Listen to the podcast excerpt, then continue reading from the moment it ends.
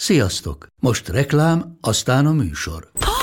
Hú, de szép szőnyeg. Új. Igen, tegnap vettem a Diegóban. Ó, és ez a függöny, de szép. Diego! És hamarosan lesz új laminált padló a hálóban. Rátszokott a bank. Csak regisztráltam Diego digitális klubkártyát vásárlás előtt. Csináljunk neked is egyet? Csak egy perc és kész. Regisztrálj te is áruházainkban, vagy a diego.hu oldalon, és azonnal megkapod digitális klubkártyádat, melyel akár 30% kedvezménnyel vásárolhatsz padlóburkolati és lakástextil termékeket. Diego.hu Már meg is kaptam e-mailben. Ez reklám volt, jó volt.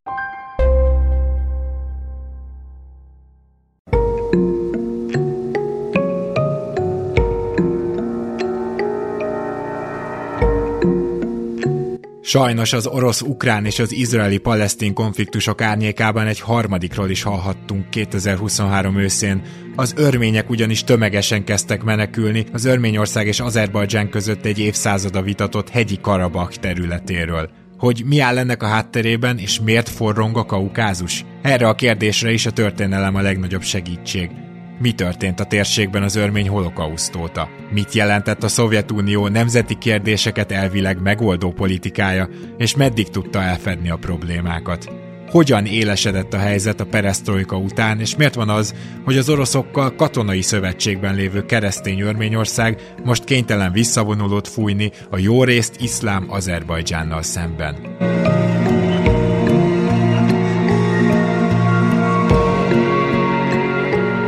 Ez az Itt és Akkor podcast.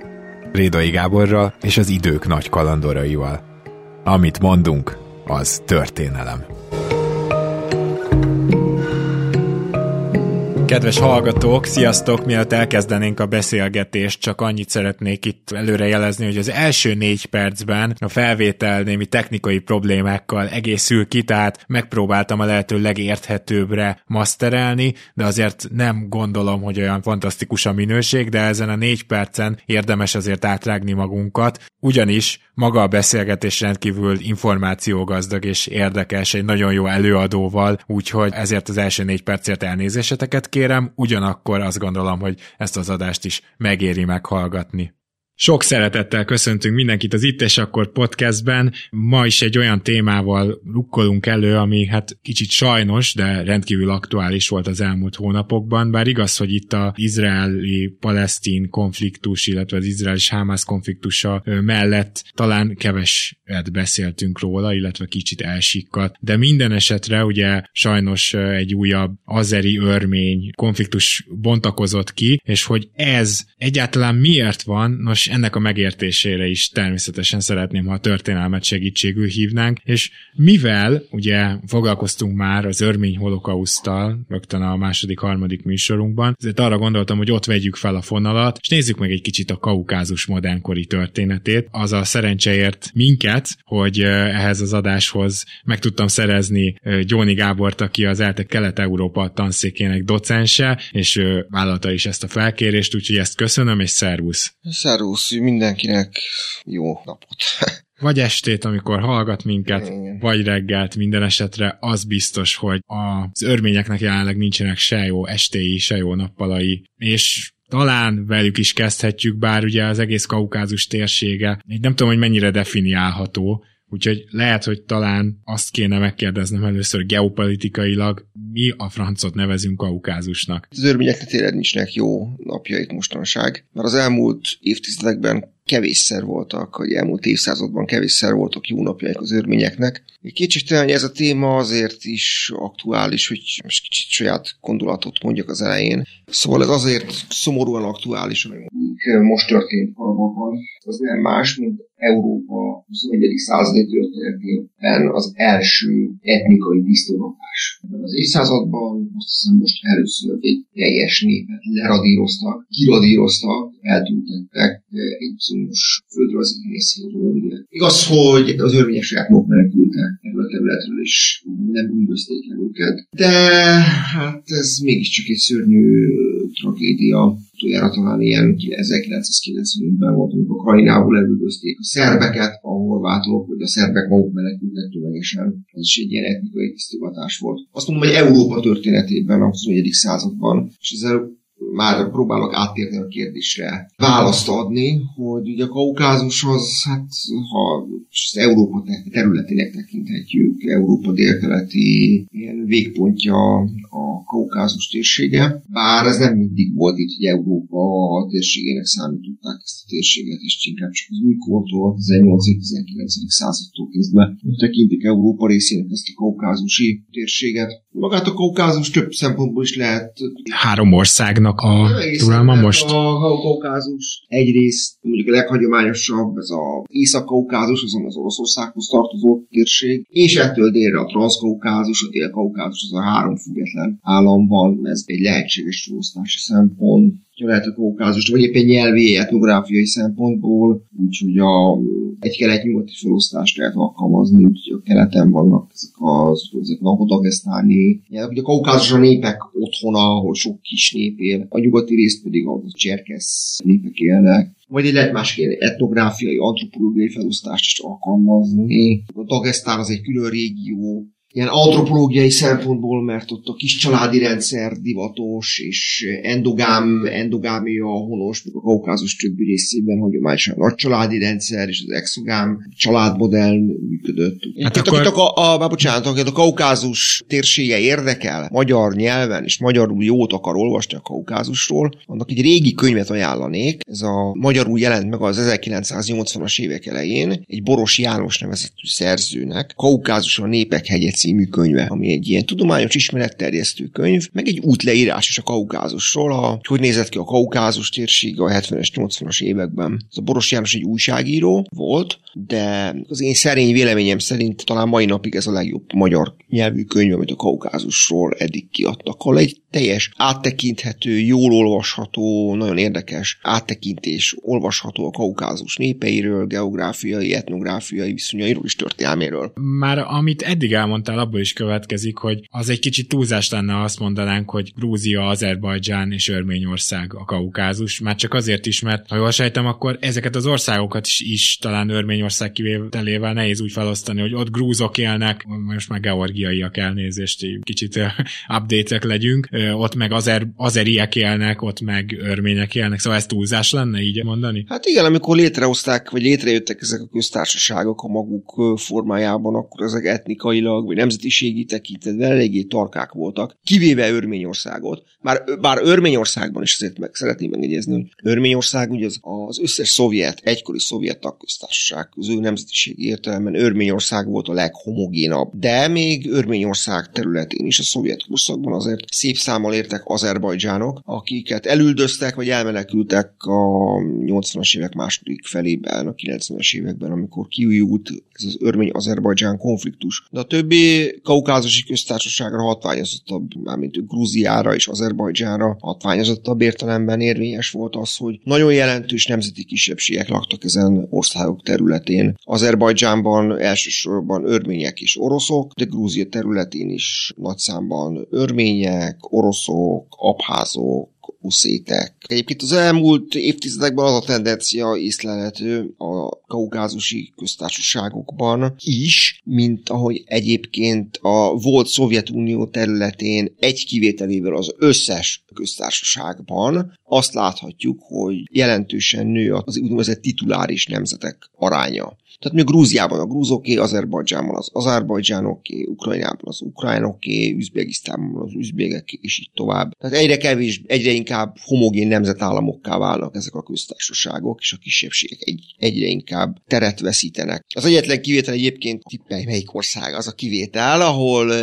éppen ellenkező folyamat játszódik, ahol nem az úgynevezett tituláris nemzetnek az aránya nő, hanem csökken, ez Oroszország. Maga Oroszország, ha, igen, igen, logikus is. Na most eljutunk hamarosan ide is, de akkor kezdjük talán onnan, hogy az örmény holokauszt után, és a, gyakorlatilag az első világháború vége felé ezek a nemzetek, hát megalakultak, tehát hogy kikiáltották magukat egy nagyon rövid időre. De olyan rövid időre, hogy például erre tényleg érdemes gondolni, hogy van olyan nép, amelyik egy, egy-két évig volt, és aztán 1991-ig nem volt mondjuk legalábbis szovjet uralom nélkül. És ezekre vagyok nagyon kíváncsi. Itt akkor nemzetállamok alakultak a 1910-es évek végén, akár Örményországra, Azerbajdzsánra vagy Grúziára gondolva? Igen, de mondjuk megjegyzés az úgynevezett örmény holokauszthoz mondjuk én nem, személy szerint nem nagyon szeretem ezt a kifejezést örmény holokauszt, mert a holokauszt az egy, megvan a maga szingularitása, hogy úgy mondjam, az egy egyedülálló történelmi esemény volt. Kicsit az örményekkel szemben is egy nagyon brutális népírtás zajlott a 20. század elején, de a holokauszt az szerintem más kategória, ha szabad így fogalmazni, és ezzel senkit nem akarok megsérteni, vagy ilyesmi. Nem, nem a véralgebrába akarsz belemenni, nem, hogy most ki hol, mennyi, nem. mennyi halt meg, hanem Egyáltalán. hogy uh, értem, hogy még máshogy, de az örmény népírtás is tudjuk, miről Igen, beszélünk. amikor a, és visszatérve a kérdésre, amikor ugye felborult az orosz birodalom 1917 után, ugye ezek a területek, a mai Örményország, Grúzia, Azerbajdzsán, ezek korábban 1917 előtt ezek az orosz birodalom részei voltak, és ezeken végül is tényleg létrejöttek ilyen kérész életű olyan államok, amiket igen nemzetállamoknak is lehet nevezni, Grúzia, Azerbajdzsán és Örményország, amik a mai Grúzia, Azerbajdzsán és Örményország történelmi előképének tekinthetők. Hány évig is? Három? Hát ezek, ezek két-három évig működtek ugye Azerbajdzsán 1918 és 1920 tavasza között állt fönn, a független Azerbajdzsán, Örményország 1920 őszéig, állt fönn, utána szovjetizálták, vagy betagozták a Szovjetunióba, Grúzia pedig 1921 tavaszáig húztak ki. Annak ellenére, hogy Szovjet-Oroszország egyébként elismerte például a Grúzia függetlenségét, de ezt nem tartották be, és 1921 tavasztal lerohanták, és szovjetizálták a Grúziát. Itt ebbe a térségbe az első világháborús vereség után az oszmánoknak már nem volt beleszólása, igaz? Vagy nem igazán tudtak ott már az érdekük szerint cselekedni? Annak ellenére az oszmán birodalom fölbomlott szintén az első világháború után. Törököknek azért volt beleszólásuk azokban a fejleményekben, amik zajlottak itt 1918 után. Csak gondoljunk arra, hogy ugye bizonyos orosz területek, amik 1917 előtt az orosz birodalom részei voltak, ezek az első világháború után Törökország részei lettek. Például a Kars eh, vidéke volt egy ilyen város, ami 1917 előtt Oroszország része volt, és utána Törökország része lett. Ez a török-orosz, török-szovjet-orosz reláció azért is érdekes és fontos, Ugye 1918 után az a furcsa, vagy 1920-tól az a furcsa állapot következett be, hogy Oroszország és Törökország szövetségesek lettek. Ez akkor már Kemal Atatürki Törökország, az új Törökország és Szovjet-Oroszország szövetségesek lettek. Olyannyira, hogy tulajdonképpen a Szovjet-Oroszország első külföldi szövetségese az a Kemal Atatürki Törökország volt. Ugye? A Törökországot egy nagyon súlyos békefeltételek érték volna, ez, ez nyilván közismert, Törökországot felosztották volna nagyon súlyosan. Tehát ez török trianon, vagy talán még annál is brutálisabb békefeltételeket szabtak Törökországra. Ugye ennek még például a görögök megkapták volna ez az arab partvidéket, a kis ázsiai partvidéket, Olaszország is kapott volna területeket Törökországból, és létrejött volna egy nagy örményország. A mai észak-kelet Törökországnak a területének a jelentős része az Örményországhoz tartozott volna. A Szovjet-Oroszország és ugye Törökország ilyen élethalál harcot folytatott, a görögöket sikeresen legyőzték, és az örményeket is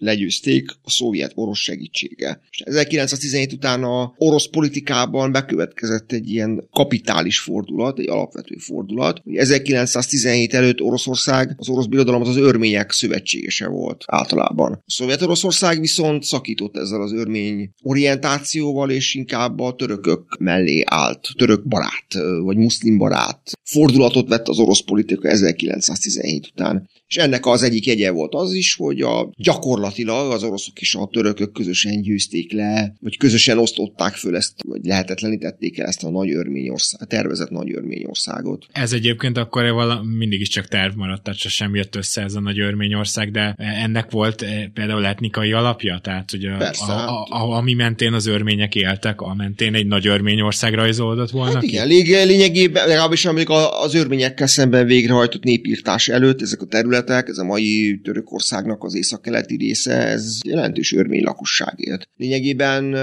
egészen ott Kilikiáig, a kilikiai partvidékig. Azt nem mondom, hogy örmény többség volt, ebben nem, ezt nem merném állítani, de hogy ott jelentős örmény lakosság lakott, az biztos. Ennek ez lett volna úgymond az etnográfiai alapja ennek a nagy örmény országnak. Persze azzal, azzal, hogy a törökök kiirtották az örményeket, nem biztos, hogy jobban jártak, mert most ugye a kurdok vannak ott, és a kurd probléma az ma is aktuális Törökország számára. Most menjünk tovább, úgymond, egy picit kronológiailag, mert hogy ugye mondtad, hogy 20-ban és 21-ben a szovjet birodalom úgy döntött, hogy ezután a kaukázus országai fölé is kiterjeszti szárnyát, és hát ugye itt azért meg kell kérdezni, hogy ez miért történt, és elmondom rögtön, hogy, hogy mi a, a kérdésem induló oka. Hát egyrészt ugye értem, hogy egy birodalom terjeszkedni akar, de olyan területekre akarja általában rátenni a kezét, ami valamiért értékes, és azt uh, tudjuk, hogy Azerbajdzsán az olyan helyen van, ahol van olaj. Ez már itt a 20-as években egy faktor volt, vagy ekkor még nem? Persze, az olaj az egy nagyon fontos faktor volt. Oroszország már a 20. század elején a világ egyik legnagyobb olajtermelője volt, akkor az Egyesült Államok mellett, vagy talán az Egyesült Államokat is meghaladva, és a, Baku, a bakui olaj, ez egy nagyon fontos gazdasági tényező volt.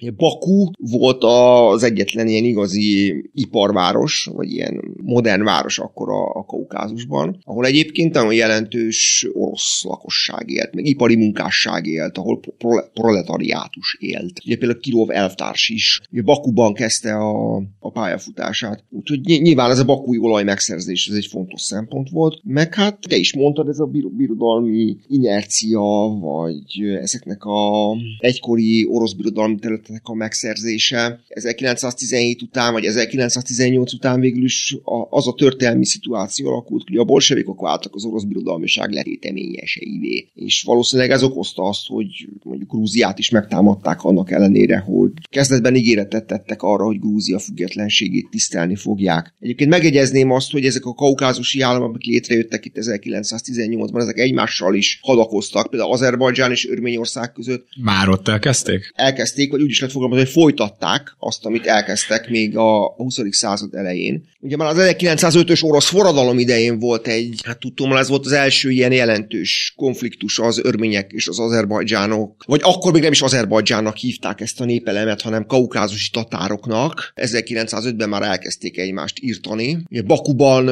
voltak ilyen hatalmas örmény pogromok, vagy az azerbajdzsánokkal szembeni pogromok az örmény területen. Itt Ezek... lehet magáról a konfliktusnak az okáról tudni valamit, hogy ez honnan ered a két ország között? Hát akkor még nem voltak országok, de ez valószínűleg azzal van összefüggésben, hogy a nyilván ennek van egy ilyen mély konfessionális alapja, hogy az azerbajdzsánok, vagy akiket akkor még kaukázusi tatárnak neveztek, ezek muszlimok és törökök, míg az örmények keresztények. Az örmények a világ egyik legősibb keresztény népe. Nyilván van egy ilyen konfessionális háttere is, viszont az, hogy 1905-ben ilyen erővel lángolt föl ez az azerbajdzsánok és örmények, vagy kaukázusi muszlim, török muszlimok és örmények közötti konfliktus, ennek valószínűleg a nemzeti ébredés az oka. Ezen népek körében a nemzeti ébredés egy új szintre jutott ugye Törökországban is akkor az ifjú törökök mozgalma volt az, akik immáron az európai eredetű, nyugati eredetű világi nacionalizmussal fölvértezve láttak hozzá ahhoz, hogy a korábban etnikailag és vallásilag is sokszínű oszmán birodalom vagy Törökországban er- erőszakos törökösítést folytassanak, és ennek jegyében kezdődött az örményekkel szembeni népírtás is.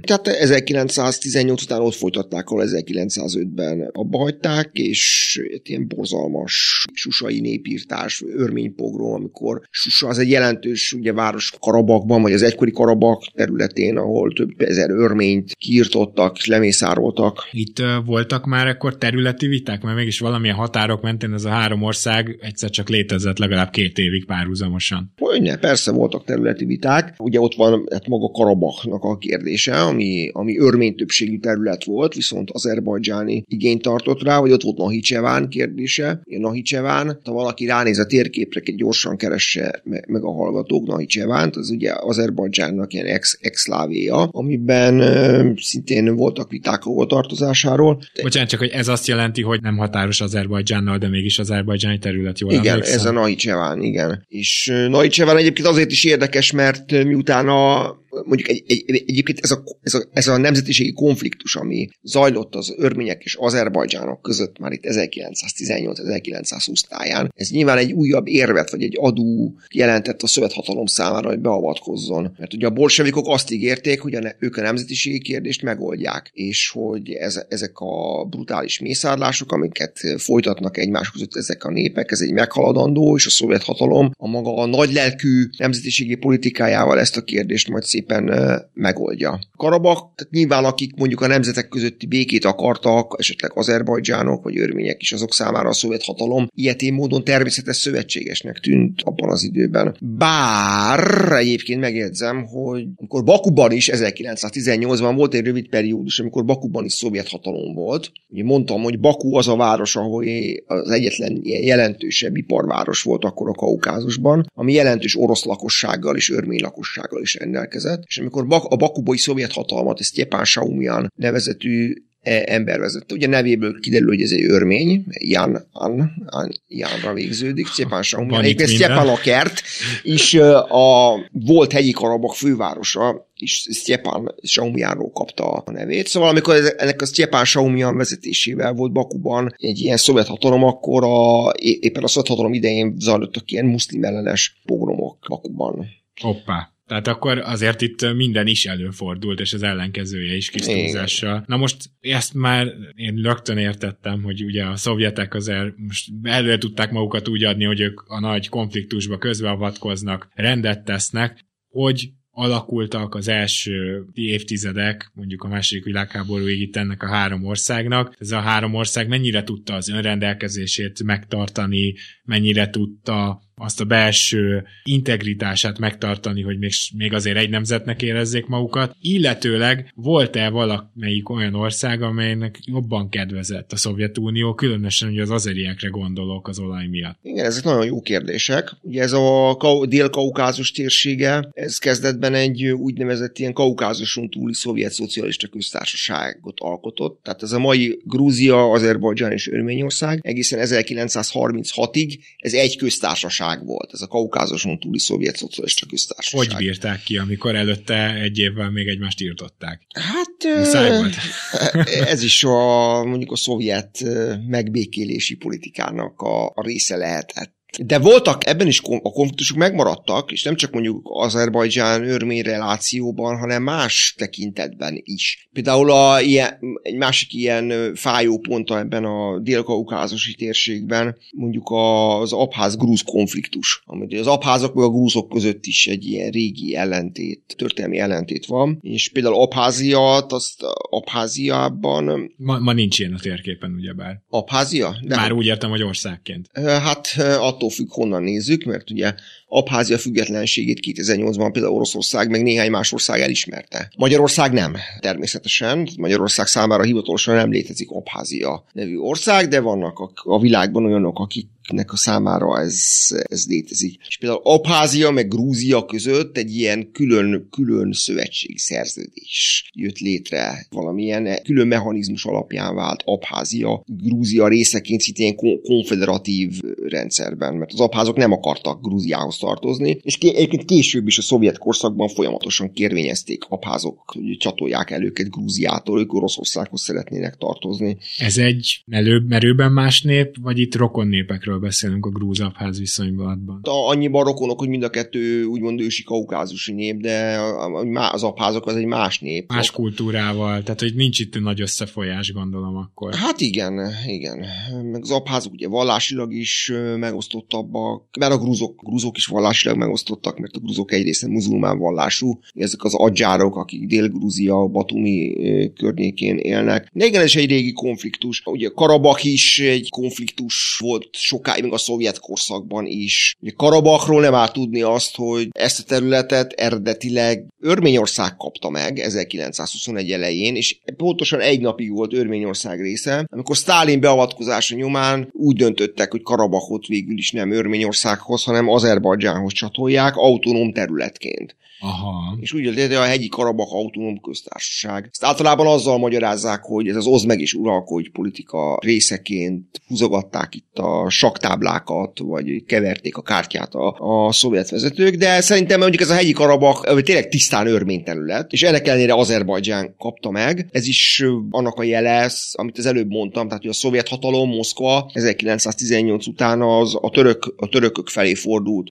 Szakított 1917 előtti orosz politikával abban a tekintetben is, hogy ezzel a tradicionális örménybarátsággal is helyette inkább a muszlim népek, a török népek felé fordult a szovjet politika. És így is jön a képbe Azerbajdzsán, meg az olaj mentén is jön a képbe Azerbajdzsán gyakorlatilag, ugye? Hát igen, bár, és igen, Nahicsevánt is Azerbajdzsán kapta, bár azt nem tudom, az előbb mondtam, hogy Nahicseván volt az egyetlen olyan terület a Szovjetunióban, ami, amiben népszavazás döntött a hol tartozásáról. Ez unikális dolog. Nahicsevánban tényleg népszavazás volt. Megkérdezték az embereket, hogy jó, szeretnének tartozni, és ők úgy döntöttek, hogy az Azerbajdzsán részei szeretnének lenni. Hát Karabakban nem kérdezték meg az embereket, sőt, Kar- Karabak, Karabak is hasonlóan Abháziához, a szovjet korszakban a karabakiak folyamatosan kérték azt, hogy őket csatolják Örményországhoz, de ezek a kérések hát süket fülekre találtak. Igen, és hát ő Azer, Azerbajdzsán nyilván a legfontosabb gazdasági értelemben Azerbajdzsán ezen három köztársaság közül az olaj miatt, meg Baku miatt. 1936-ban ennek újabb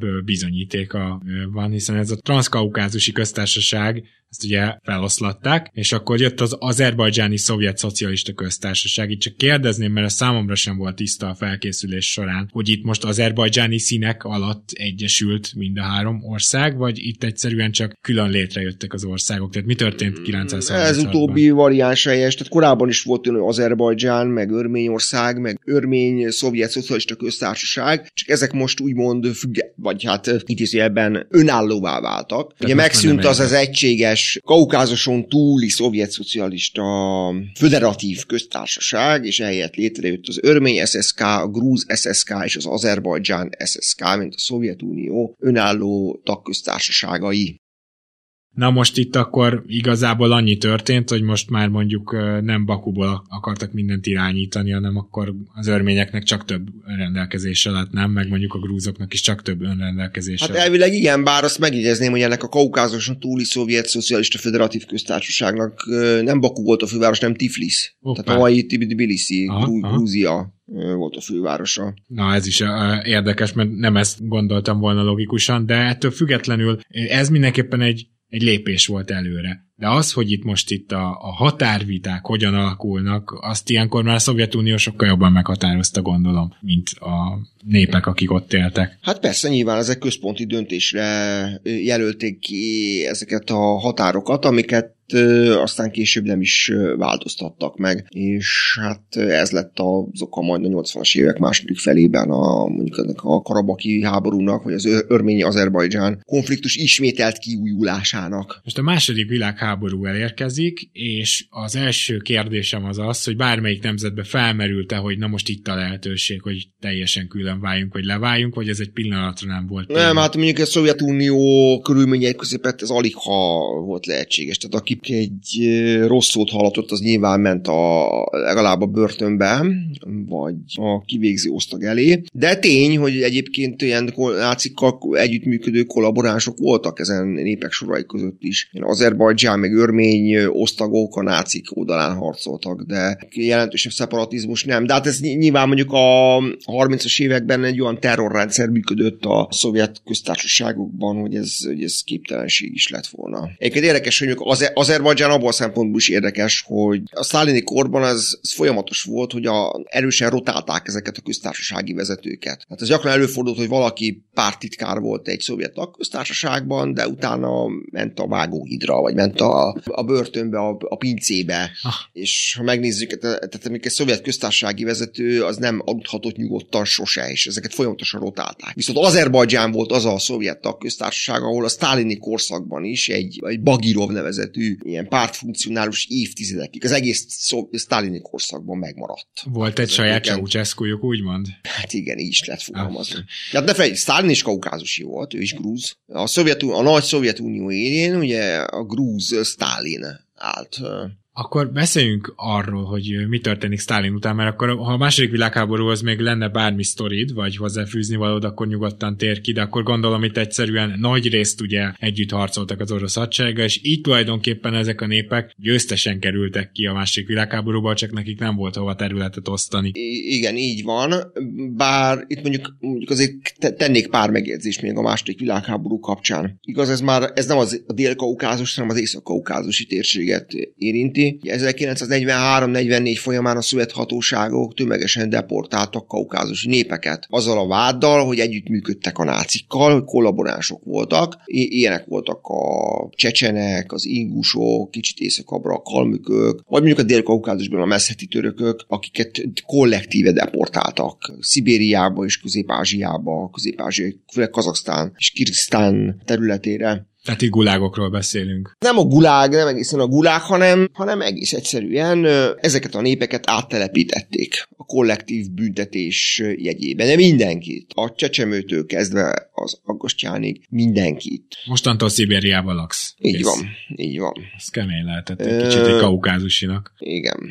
Ugye ezek a, ezek a népek majd csak az 50-es évek második felében térhetnek vissza, akkor rehabilitálják ezeket a kitelepített népeket hivatalosan. És két népe van, van amit nem rehabilitálnak, az egyik a volgai németek, ugye őket is kitelepítették, a másik pedig a krimi tatárok lesznek, akiket szintén kitelepítettek és nem rehabilitáltak. Ez az egyik megjegyzés, amit akartam tenni. A másik a, a második világháborúhoz, hogy mondható, hogy a határok nem változtak, de volt kísérlet arra vonatkozóan, vagy voltak elgondolások arra vonatkozóan, hogy változzanak. Azerbajdzsán kapcsán volt, volt ilyen terv, fölmerült a második világháborúban, hogy létre fogják hozni az úgynevezett nagy Azerbajdzsánt. Ez a nagy, úgynevezett nagy Azerbajdzsán. Na mit gondolsz, mi hova terjedt volna ki? Gondolom Örményország. Nem, nem, nem, hanem Irán, Iránnal szemben. Ó. Ugye a második világháborúban Irán ilyen közös szovjet-angol megszállás alatt állt. Iránnak az északi részét a szovjetek szállták meg, déli részét pedig az angolok. Ugye a második világháború vége felé fölmerült az, hogy a szovjetek nem nagyon szeretnének kivonulni Iránból, hanem az általuk megszállt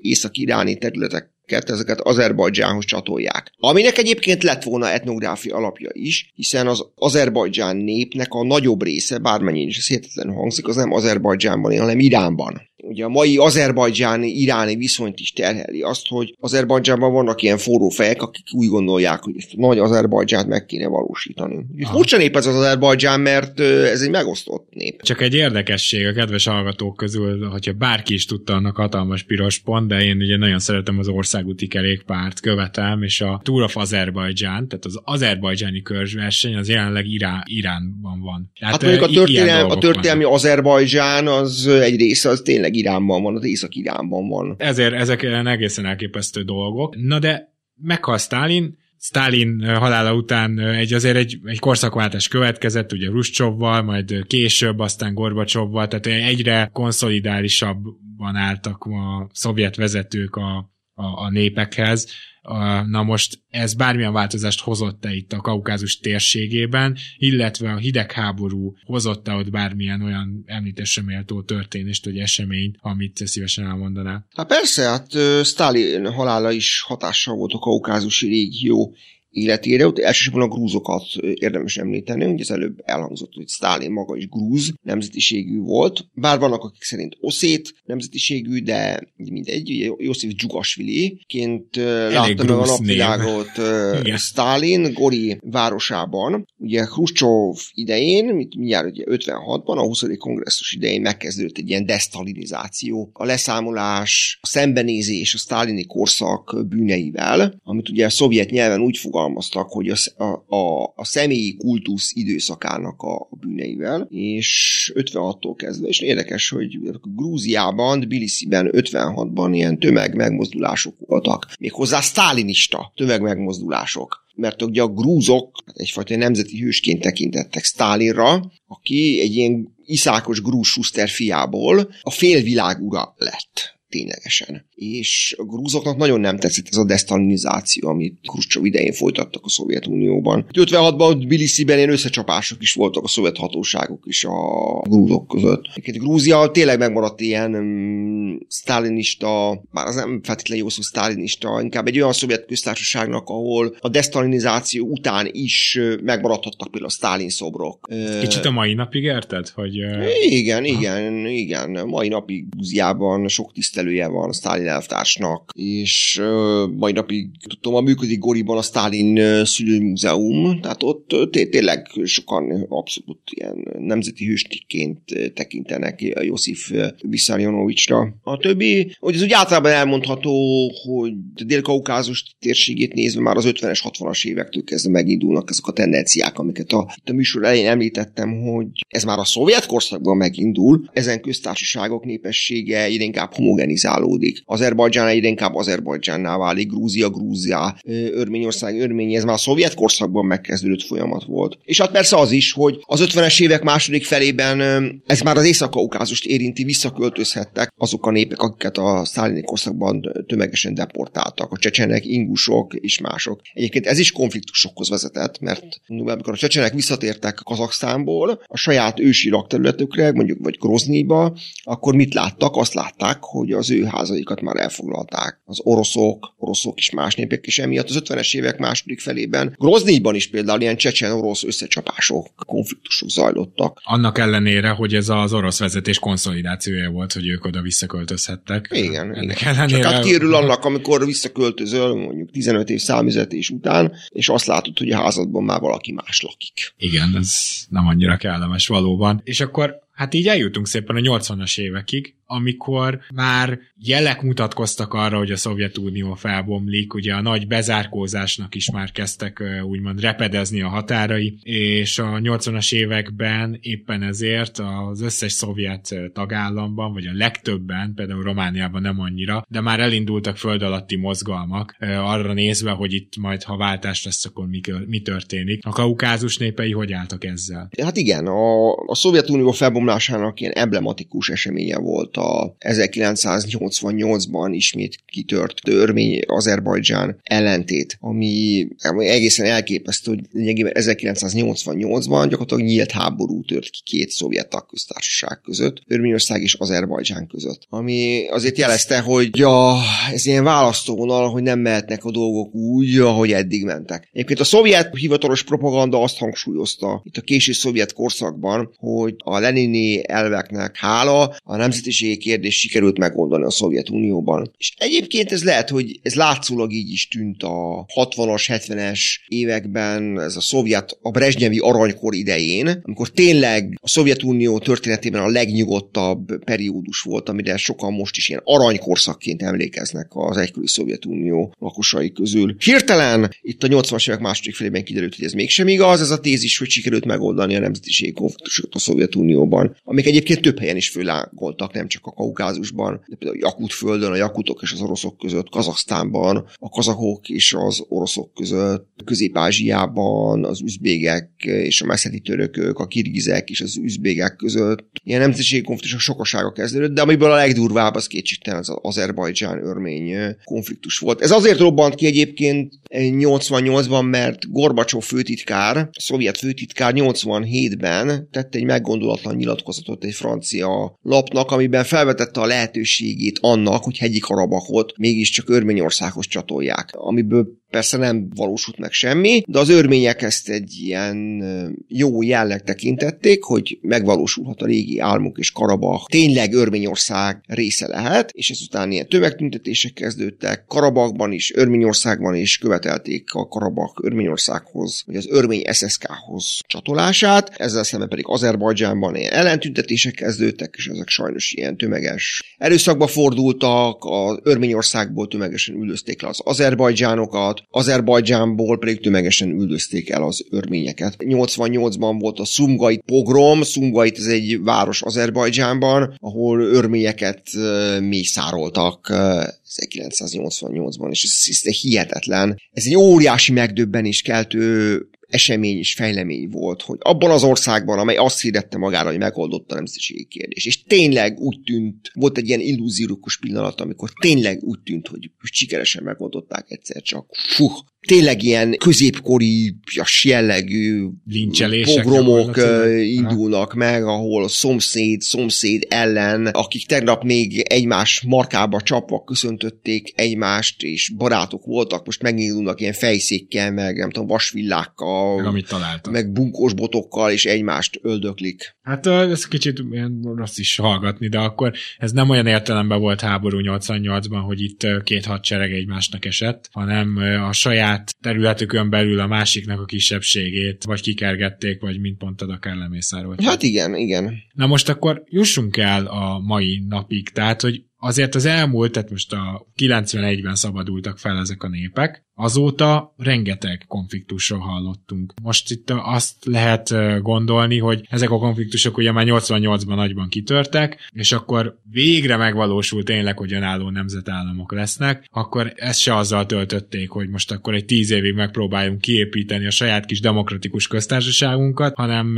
hanem gyakorlatilag ezek a viták, ezek mentek tovább, mintha mi sem történt volna. Így van. És ez, a, ez a nagyon véres és szörnyű időszak volt, aminek talán a leg legismertebb és legszörnyűbb eseménye még a szovjet korszakban, ez a Bakui pogrom 1990. januárjában, amikor Bakuban, Azerbajdzsán Bakuban elkezdték az örményeket írtani. De tényleg olyan, a Bibliában lehet olvasni, amikor az Ószövetségben ugye hát vagy vérrel bekenik, bárányvérrel bekenik, az ez fordítva, hogy, ne, hogy az úr halagja ne csújsa a zsidókat, bárányvérrel bekenik a házokat, tehát viszont fordítva, hogy az örmények házaira, vagy az örmények laktak Bakuban kereszteket festettek, hogy lehessen tudni, hogy ott vannak, és oda, oda kell menni Aha. őket írtani. És erről egyéb egyébként ilyen, hát abban már 90-ben elég sok fényképezőgép, meg kamera létezett, úgyhogy ez, ez elég jól dokumentált. Még talán a Youtube-on is lehet erről ilyen videókat Aha. keresni, ahol a, az örményeket verik, írtják, fölmennek a házakból, az örmények laknak, ledobják az örményeket az erkéről, PP verik az örményeket, nőket is, gyerekeket is, lerángatják őket a trollibuszról, és ott agyba főbe verik, írtják az örményeket, ami, ami borzasztó tragédia, mert Baku az azért ne felejt, Baku az egy olyan város, ahol hatalmas örmény közösség élt. Sőt, a 20. század elején Baku inkább volt keresztény város, mint muzulmán. Aha. Ott több, több örmény és orosz élt Bakuban, mint Azerbajdzsán. Vagyis akkor még ugye kaukázusi tatár, meg türköknek hívták. Egyébként az Azerbajdzsán népnémnek a használata is csak a 30-as évektől vált bevetté a Szovjetunióban. Addig ezeket kaukázusi tatárnak, meg türköknek hívták. Hát akkor Türkmenisztán az nem ugyanaz. Vagy? Nem ugyanaz, de az Azerbajdzsának azok rokonok a tür- türkménekkel. Egyébként nagyon sok közeli rokonok. A, a türkmének, az azerbajdzsánok, meg a törökök, a törökországi törökök. Ez gyakorlatilag a török nyelveken belül ugyanazt a nyelvvágat beszélik. Szóval igen, és a bakui pogrom után azért is tragikus volt, mert a szovjet hadsereget beavatkozott 1990. januárjában, bevonult a szovjet hadsereg Bakuba, de ott meg visszalendült az inga, mert akkor ott a szovjetek lőttek mindenkire, és ott sok azerbajdzsán civil meghalt. Tehát olyanok is, akik nem vettek részt ezekben. Hát alkalmasint olyanok is. Aha, aha. Igen. Tisztosan. A háború pedig azért kezdődött, vagy lángolt föl ismét a 90-es években, mert ugye a Karabak tényleg kiszakadt Azerbajdzsánból. Egyébként az azerbajdzsánok még a 91-ben megszüntették hivatalosan hegyi Karabak autonómiáját. Ami ugye autonóm ter- a szovjet korszakban hegyi Karabak az egy autonóm terület volt az Azerbajdzsán SSK-n belül. Bár a, a ami végig megmaradt örmény többségűnek, bár az azerbajdzsánok már ekkor a szovjet korszakban próbálták el törökösíteni, vagy el Azerbajdzsán azerbajdzsánosítani ezt a hegyi Karabak területet. Amikor viszont fölmondta a Szovjetunió, akkor a Karabak kiszakadt, és gyakorlatilag az örmény megszállás alá került ez a terület, és így is volt 2020-ig, illetve hát 2023 őszéig. 2023 őszében viszont maguk az örmények kezdtek hegyi Karabakból menekülni, ugye? Tehát itt ez hogy, hogy történt, amikor ez most épp Örményországhoz tartozik kvázi? Hát a, akkor menekültek már a karabaki örmények tömegesen, amikor világossá vált, hogy ez a terület Azerbajdzsán része lesz. Tehát az ör, Azerbajdzsán hadsereg be fog vonulni, és a hegyi karabaki fegyveres csapatok azok nem alkalmasak arra, hogy a, az elmúlt évtizedekben föl pucolt Azerbajdzsán hadseregnek ellenálljanak. Örményország pedig kijelentette, hogy nem fog háborúba szállni Azerbajdzsánnal. Karabakért és az oroszok sem fogják a vérüket hullatni a karabaki örményekért. Azért itt most Azerbajdzsán jelenleg kicsit Oroszország szövetségesének tűnik, nem? Tehát Igen. Úgy, azért úgy nyilatkoznak ők meg most a nemzetközi politikában, hogy ők gyakorlatilag az orosz szövetséges állam. Talán nem arról van szó, hogy ott még visszasírik a, sírják a kommunizmus, de azért... De Sokan azért visszasírják. Ott, igen, tehát ott, ha, ha, ha most is nézünk akár Bakuról, akár bárhol képeket, akkor azért nekem még nem tűnt úgy, mint egy olyan ország, mint például ugye a lettek litvánok, akik látványosan építészetbe és minden másba is elkezdtek szakítani az egykori szovjet irányvonallal. Igen, Oroszország szerepe furcsa ebben a tekintetben, mert eh, hivatalosan Örményország Oroszország szövetségese. A Örményország része annak a katonai többnek, amit Oroszország vezet, ugye ez a kollektív biztonsági szerződés, aminek oroszul ODKB a neve, és Örményország eh, most úgy ítéli meg, hogy Oroszország elárulta őt. Aha. Az oroszok elárulták, az, hátba szúrták és elárulták az örményeket, azért, mert nem védték meg Karabakot és a karabaki örmény lakosságot. Erre az oroszok viszont azt mondják, hogy az örmények maguk sem akartak harcolni, akkor miért akarják azt, hogy az oroszok harcoljanak Karabakért? Ó, ez na- nagyon úgy hangzik, mint hogy nem akarjuk megmondani az igazi okot. De kétségtelen tény, hogy ez az etnikai tisztogatás, ami most lezajlott Karabakban, ebben az oroszok csendes társként legalábbis közreműködtek. És igen, tehát most az orosz politika megint az, ami, amit Leninék csináltak, ebben az értelemben, Igen. hogy törökök mellé állnak az örményekkel szemben, a muszlim világhoz állnak, a muszlim kelethez fordulnak. Ugye ezt látjuk az izraeli-palesztin konfliktusban is, hogy Oroszország Palesztina pártjánál gyakorlatilag, meg az Azerbajdzsán-örmény konfliktusban is, hogy Oroszország, amelynek a vezetői gyakran hangoztatják a keresztény értékeket, Aha. szemet hunytak a fölött, enyhén szólva, hogy Karabakból kiüldözték ezt a ősidők óta ott lakó keresztény örmény közösséget, ami borzasztó tragédia. Az embernek a szíve vérzik, amikor látja ezeket a képsorokat, hogy menekülnek az örmények Karabakból. Igen, és most arról ne is beszéljünk, hogy ugye az örmény népírtás még az első világháború alatt gyakorlatilag ott is egy ilyen kimenekítés mentén ment végbe, tehát azért ott, ott sem volt feltétlenül az, hogy direkt oda mentek és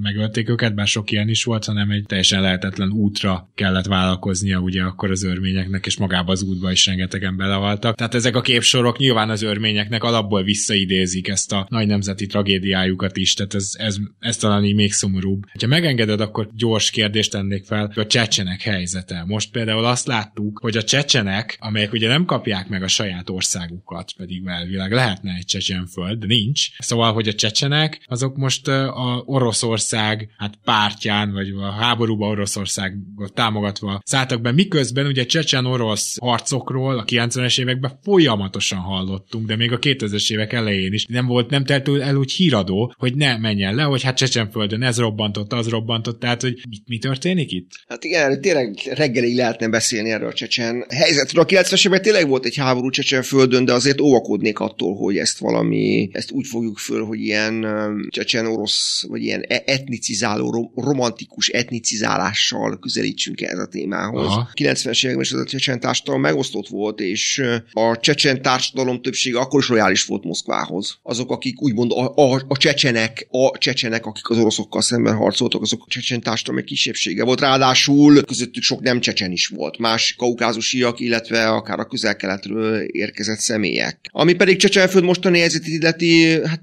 Csecsenföld gyakorlatilag elérte most Ramzan Kadyrov irányításával azt, amiért a 90-es években harcoltak. Egy Már abban az értelemben, ugye Csecsen köztársaság van, ami az Oroszországi Föderáció autonóm köztársasága, de ez nem csak szavakban autonóm, tényleg. Csak az a Csecsenföld az egy önálló terület, ahol nem érvényesül az orosz jogrend. Igen, és ezt a csecsenek demonstratív módon, a csecsen vezetés Ramzan Kadyrov demonstratív módon tudatja az orosz közvéleménnyel, a Kremlel, hogy ő azt csinál, amit akar, és ő nagy ívben tesz az orosz törvényekre ő, ő, ő azt csinál, amit akar, és bármit kérhet, megkapja, mert az oroszoknak, mármint a Kremlnek fontos a Csecsenföld, a csecsenek támogatottsága is, a, a békének ez az ára, ha úgy tetszik. Aha. De Csecsenföld az egy, problé- az egy problematikus terület, és biztosítom a hallgatókat arról, hogy erről még hallani fogunk. Mármint a csecsen, csecsen kérdés, ami nem csak csecsen kérdés, bocsánat, rosszul fogalmaztam, az egész észak-kaukázus kérdése, az egy nagyon-nagyon érzékeny, nagyon fájó kérdés Oroszországban. Elsősorban az, még egyszer mondom, óvakodnék az etnicizálástól, mert szerintem a mi kelet vagy közép-európai fogalmaink azok nem működnek ott az észak-kaukázusban, többek között, ami a nemzetiségi kérdést illeti, és ez inkább egy ilyen kulturális kérdés, antropológiai kérdés, hogy a, az, a kaukázus az egy más világ egyszerűen, az egy más világ, ott másként működnek az emberek, más a, az élethez való viszony, más a halálhoz való viszony, sokkal nagyobb törés és szakadék van a kaukázusiak és az oroszok gondolatvilága, mentalitása és kultúrája között, mint mondjuk az oroszok és a magyaroké között. Ezt, ezt, ezt garantálom. Jóni Gábor, nagyon szépen köszönöm, hogy végigvettük itt a kaukázus modernkori történelmét. Én azt hiszem, hogy nem kevés tanulsággal szolgál ez, és az külön érdekes volt, amit a végén mondtál, hogy egy, egy nagyon más világ, és nehéz megfogni csak országonként, nemzetenként. A romantikus nemzetállami fogalmaink, ami meg a mai napig elkísér minket ide, talán nem olyan jók. Igen. Én is köszönöm a meghívást, remélem érthető volt, amit mondani akartam, és átjött az üzenet, már kevés az idő. Szerintem egy jó vázlatot kap kaptunk, úgyhogy köszönöm szépen, és most ezzel a lendülettel, kedves hallgatók, búcsúzunk is tőletek. Elköszön Rédai Gábor, valamint a segédszerkesztő Katona Csaba, illetve producer párosunk Román Balázs és Hampuk Rihárd, és természetesen a jövő héten is jelentkezünk, úgyhogy akkor is tartsatok velünk, amit viszont ma mondtunk, az már történelem. thank you